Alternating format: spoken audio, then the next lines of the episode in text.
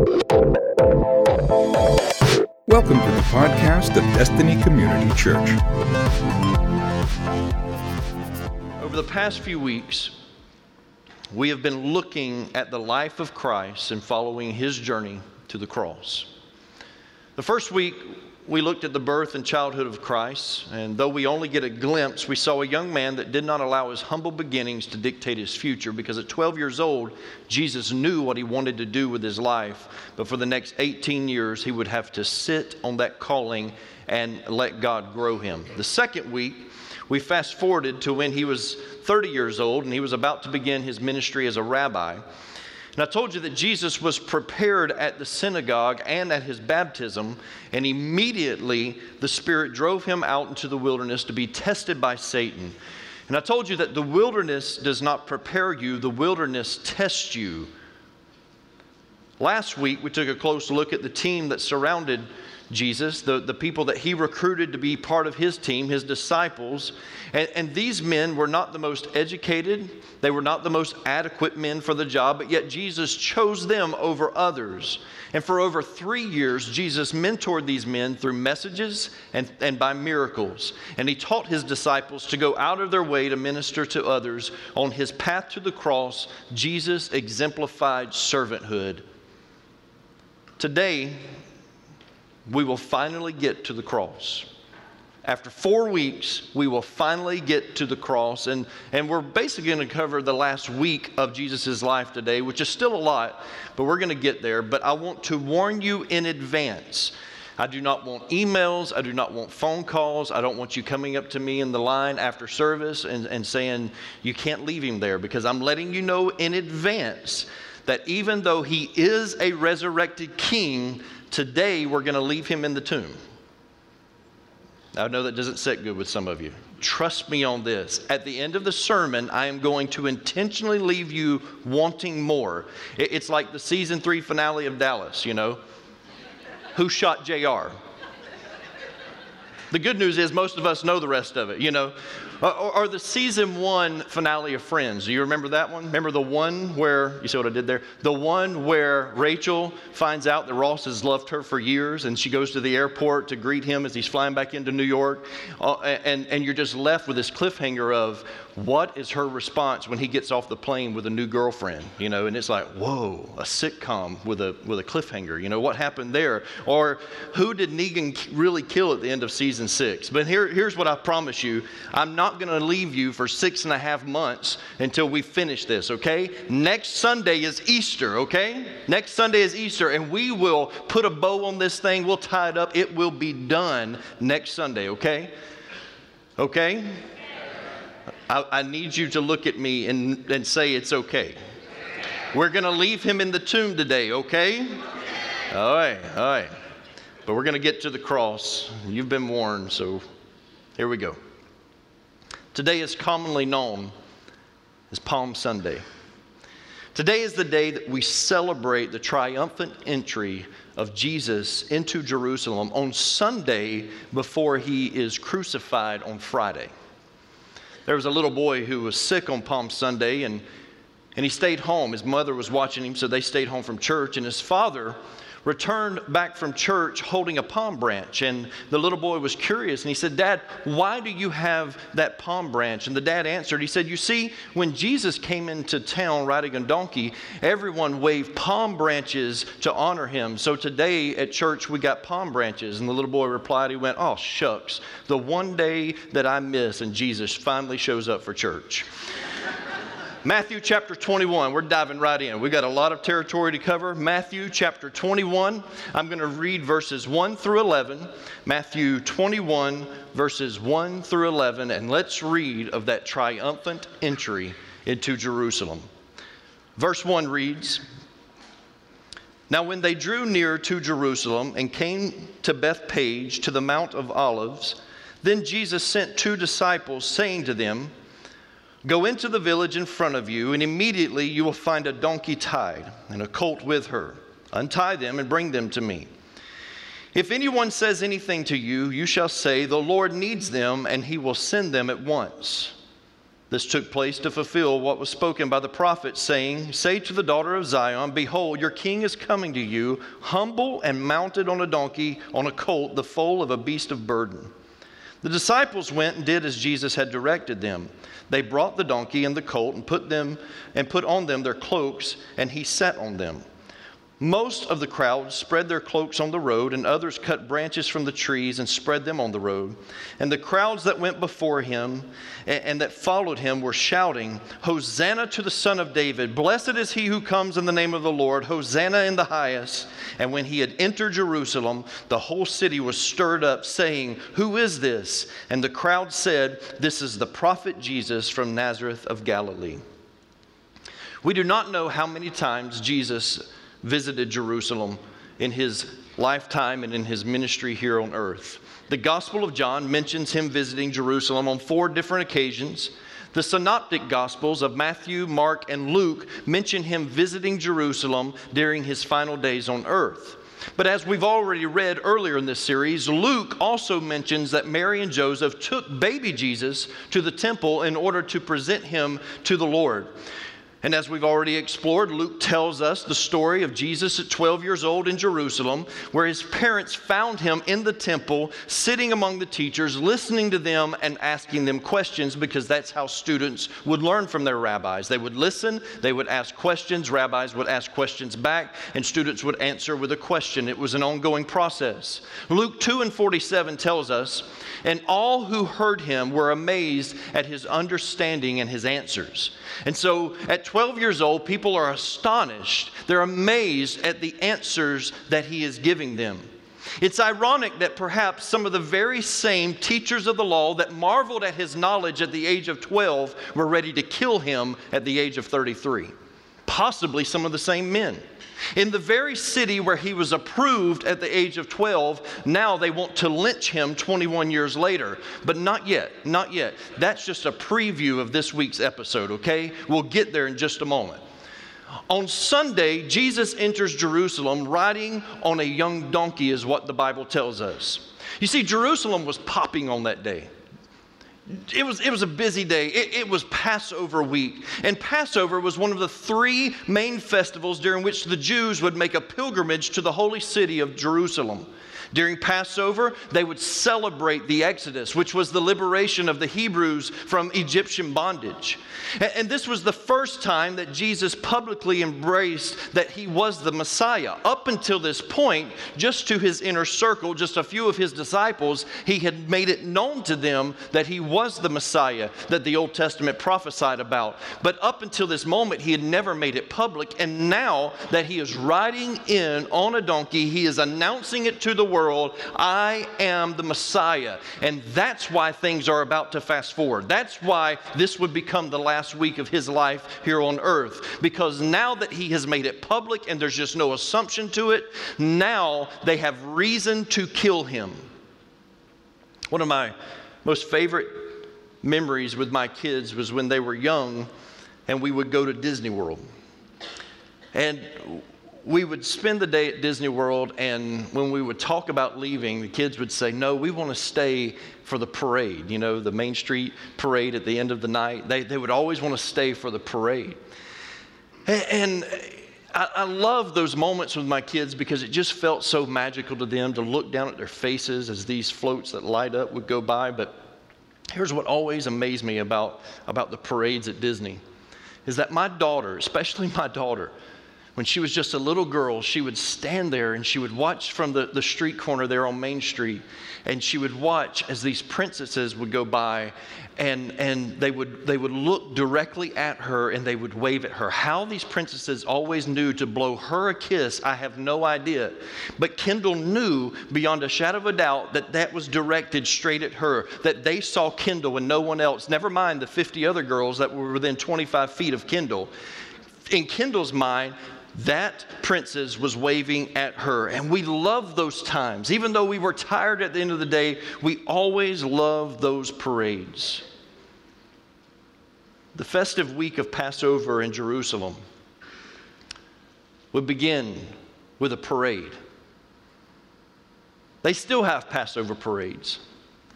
But this one was a little bit different and it was extra special because, according to the Old Testament prophecy of Daniel, the Messiah would be making his debut at this particular Passover celebration. You see, Daniel prophesied that 483 years after the decree would be given to rebuild the temple in Jerusalem, that the anointed one, the Messiah, would show up. That after those orders were given, 483 years later, the Messiah would show up.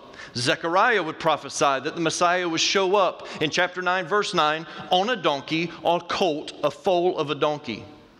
Perhaps, and I'm just guessing here, but perhaps there were some people who had done the math Maybe they had figured it out already and they knew that something special was going to happen at this Passover because it had been 483 years. This could be the day that the Messiah shows up, and this could be the day that the Messiah sets up his kingdom. Remember now, they're under Roman oppression. And so, if the Messiah shows up, no longer will we, we be oppressed by the Romans. The Messiah shows up, the Jews will now be in control of our land. And so Jesus sends two of his disciples to find the young donkey that he would ride into Jerusalem. Think about this for a moment because this is not the way that a Jew would picture their Messiah coming into to town. Uh, it, it, would be like going to the, the UF homecoming parade, and as you watch the homecoming court go by and you see, you know, nice sports cars, convertibles with, with, the, with, with, with certain ones riding on the back of them, or you see these antique cars and, and, and there's certain parts of the party that are riding on there. But, but then all of a sudden, all of a sudden, it's time to see the king and the queen of UF homecoming. And, and when they come by, they're riding on top of this broke down minivan. Do you know how odd that would look to us? How strange that would be? Why was the Messiah riding a donkey? Why would the King of Kings make his announcement riding a donkey? A donkey is not one of the most admired animals amongst God's creation. There were other animals that would have been so much more majestic. I mean, a king in that day and age, it seems like he would, he would ride a horse, right? A thoroughbred. But, but what you have to understand is that in many of the Middle Eastern traditions, the, the symbolism of the donkey was an animal of peace versus the horse, which is an animal of war. A king would come riding on a horse when he was bent on war, and he rode upon a donkey when he wanted to point out that he was coming in peace. 1 Kings chapter 1 verse 33 says that Solomon rode a donkey on the day he was recognized as the new king of Israel. His father David, we know, was a warrior king, a great military leader.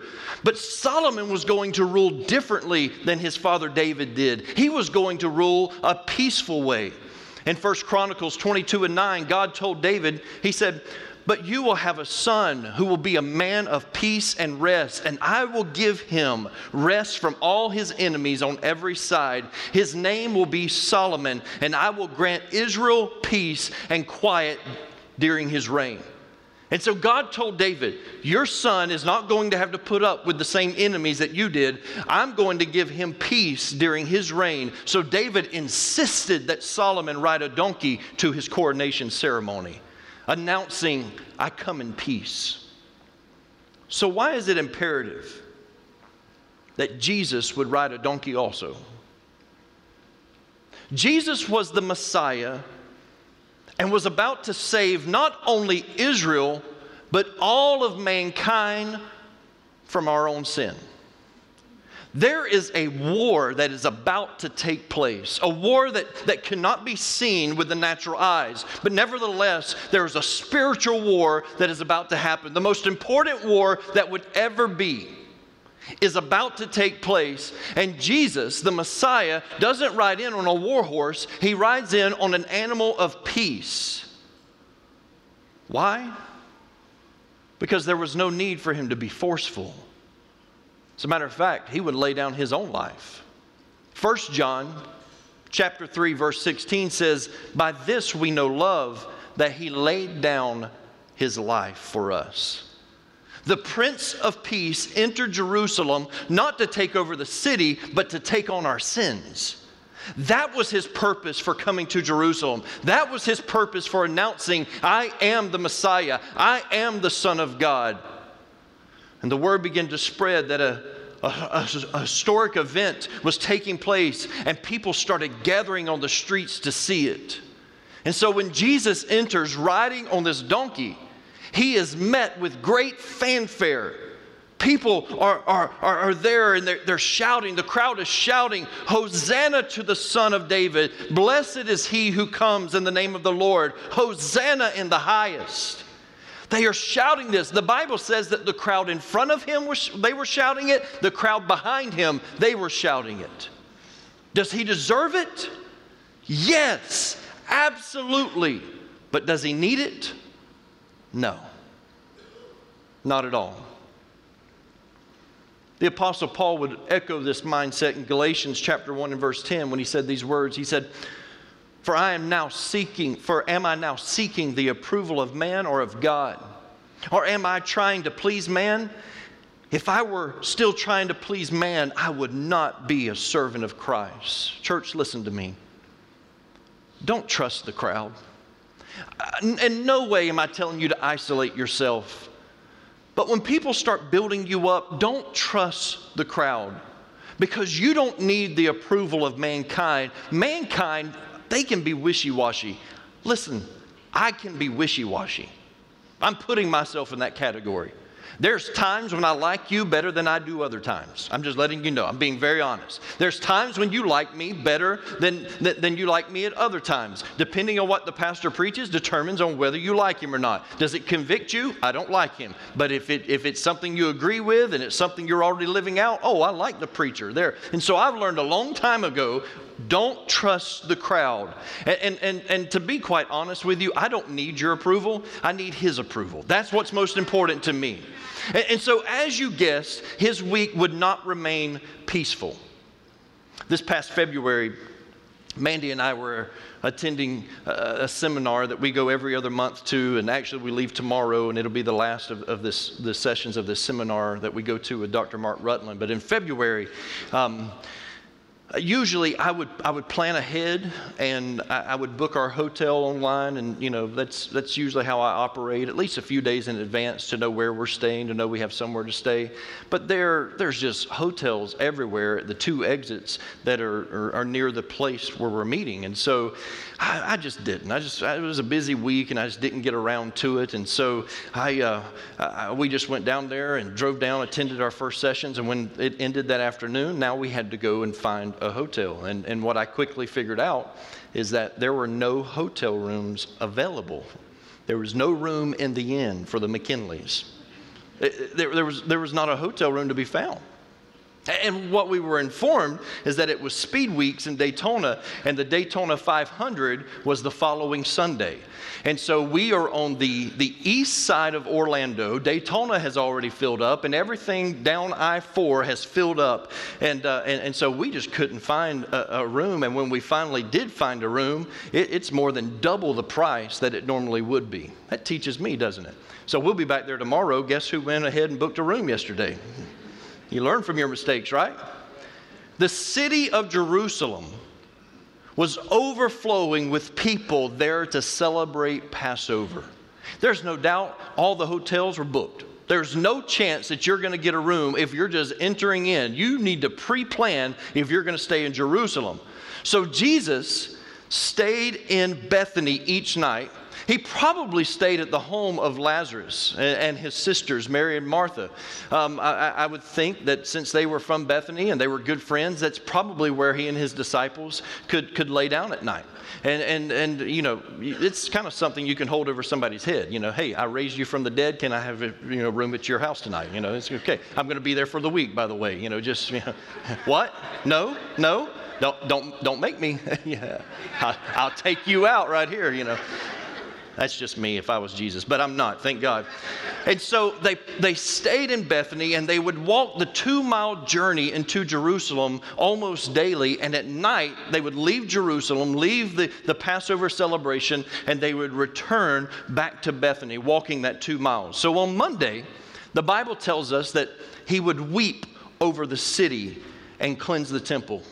On Tuesday, it teaches that, his that he teaches his disciples a lesson on faith uh, through a, wig, uh, a, withered fig tree that he had cursed the day before, and he shows them the next day look, it, it's withered. You too can, can, can do amazing things with your faith.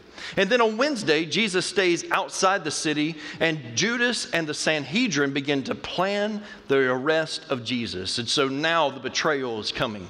On Thursday, he eats the Passover meal with his disciples. He institutes communion and the Lord's Supper. He prays in the Garden of Gethsemane, and it's there that he is arrested. And then on Friday, he is tried six times between the hours of 2 a.m. and 10 a.m. Six times he goes to trial. Three were religious or Jewish trials, and three were civil or Roman trials. The religious court found him guilty all three times, but the civil court found him not guilty all three times. But the crowd that once shouted at the beginning of the week, Hosanna, Hosanna, blessed is he who comes in the name of the Lord. That crowd that shouted that at the beginning of the week, now that crowd is screaming, Crucify him, crucify him. And it just shows you probably the difference between the day crowd and the night crowd. Who's out at 2 a.m.? Who's out in the early morning hours? People that are looking for trouble and now they're shouting, Crucify him. Listen, those who compliment you today, you just better be ready. They may crucify you tomorrow. Don't put your trust in the approval of the crowd. Finally, he is handed over to be beat and crucified. After he is beaten, crowned with a crown of thorns forced upon his brow, forced to carry his own cross, finally, Jesus is crucified at about 9 a.m. 9 a.m. on Friday morning, after being going through six trials all night long, 9 a.m., they hang him on the cross, and for the next six hours, he hangs on a cross between heaven and earth. Now, this is where we've got to get really deep just for a moment. I want you to stay with me.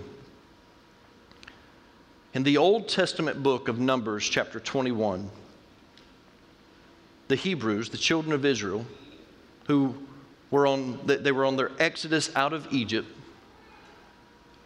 in the wilderness, they were plagued by snakes, serpents, fiery serpents is what the Bible calls them.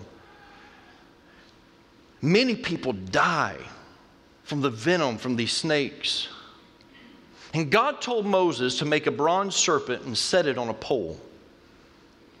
And everyone who was bitten would look up at the serpent on the pole and they would find healing. They would live. Even today, medical personnel use this symbol right here of a stick and a snake to represent healing. Modern medicine has taught us that sometimes you have to use the very thing that caused the illness to find the cure for the illness. This echoes God's word because it was the, the serpents that were causing death in the Israelite camp. And so God tells Moses, You use that exact same thing. You make a bronze serpent, put it on a stick, and raise it up above the camp. We will use the exact same thing that is causing death to bring healing to people, and modern medicine has echoed that. Because we know if you are bitten by a venomous snake and they have to give you the, the antivenom, they will make the antivenom from the venom of the snake. How many of you in the room have had flu shots before? Let me see your hands. You had flu shots. I'm not saying whether it's right or wrong or not. I've, I've, never had one. But from what I understand, the flu shot is made from a strand of the virus of the flu. So you're injecting the flu into your body in order to fight the flu. Moses had to beat the bronze to make it look like the thing that bit the people. God said, not until you make it look like a snake. Not until you make it look like the very thing that caused the illness. Not until you make it look like that do you put it up. But once it looks like that, once you've beat the bronze and now it has become the snake, the very thing that has caused the illness, then I want you to lift it up high. Now, don't miss this. This is so important. Christ should have died on a whipping post. History tells us the beating that he took, he should have died on the whipping post. If any of you have, have watched movies about the, the crucifixion of Christ, you'll know how gruesome it was. It, it, this, this was no ordinary beating. This wasn't just to bruise him. This wasn't just, just to leave a few marks. When they beat him, they were beating him with, with the, the, the, the, method of punishment there was a cat of nine tails. And, and, and on those nine tails, there were fragments of glass and bone and, and, and rock. And, and it wasn't just to leave a bruise. No, when they were beating him, they were, they were trying to, to, to lacerate him. They were trying to pull away flesh from his body. And so they beat him 39 times. 40 minus 1. And the only reason they stopped there is because in the law, Moses had wrote that you, can't not, you cannot beat a man 40 times because 40 times being beaten like that would lead to death and you can't kill. And so they beat Jesus 39 times to within an inch of his life. They beat him. But with every beat, with every swing, with every laceration, he is starting to look more and more like the very thing that caused the illness in the first place.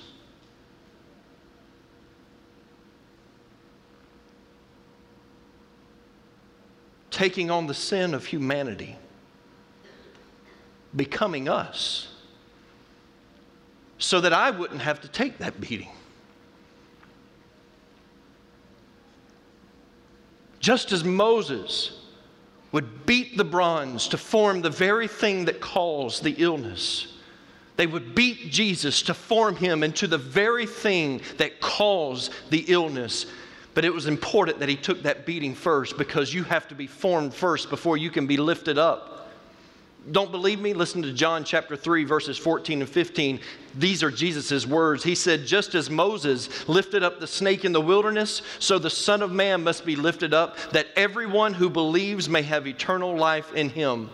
As he was beaten to a place that he was unrecognizable, Jesus became us. And we were the very thing that caused the illness in the first place. It was our sin that caused it. And when they lifted him up, anyone who looked upon him and called on his name was now healed of their sin. Church, that is a reason for us to celebrate Palm Sunday right there. That He became us, He took our place, He took our beating, and was lifted up so that He could bring a healing to our sin.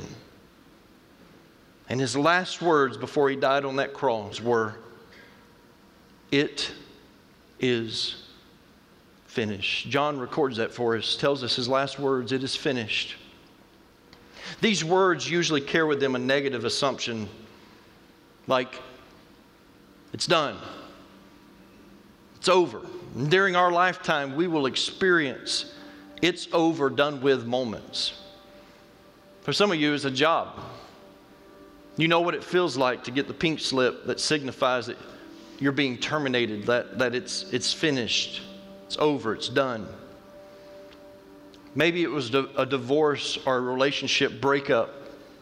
Somebody looked at you and they said, I'm done, I'm finished. Or you looked at someone and said, I'm done, I'm finished. Or maybe you had a loved one that was sick in the hospital and you get that phone call. It's finished.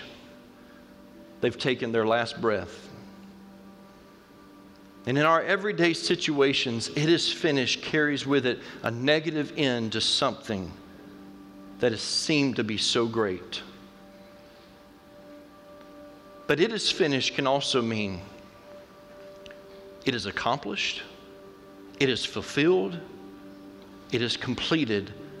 The job is done, the work is complete. I imagine a, a, painter standing back looking at his canvas, admiring the magnificent work that, that he has just finished. And he looks at it and he says, It's finished. It's perfect. The job is done. There is nothing more that I can do to improve that painting. And with his last recorded words, it is finished. They were a direct response to his first recorded words in your Bibles at the age of 12. What was finished? His father's business was finished.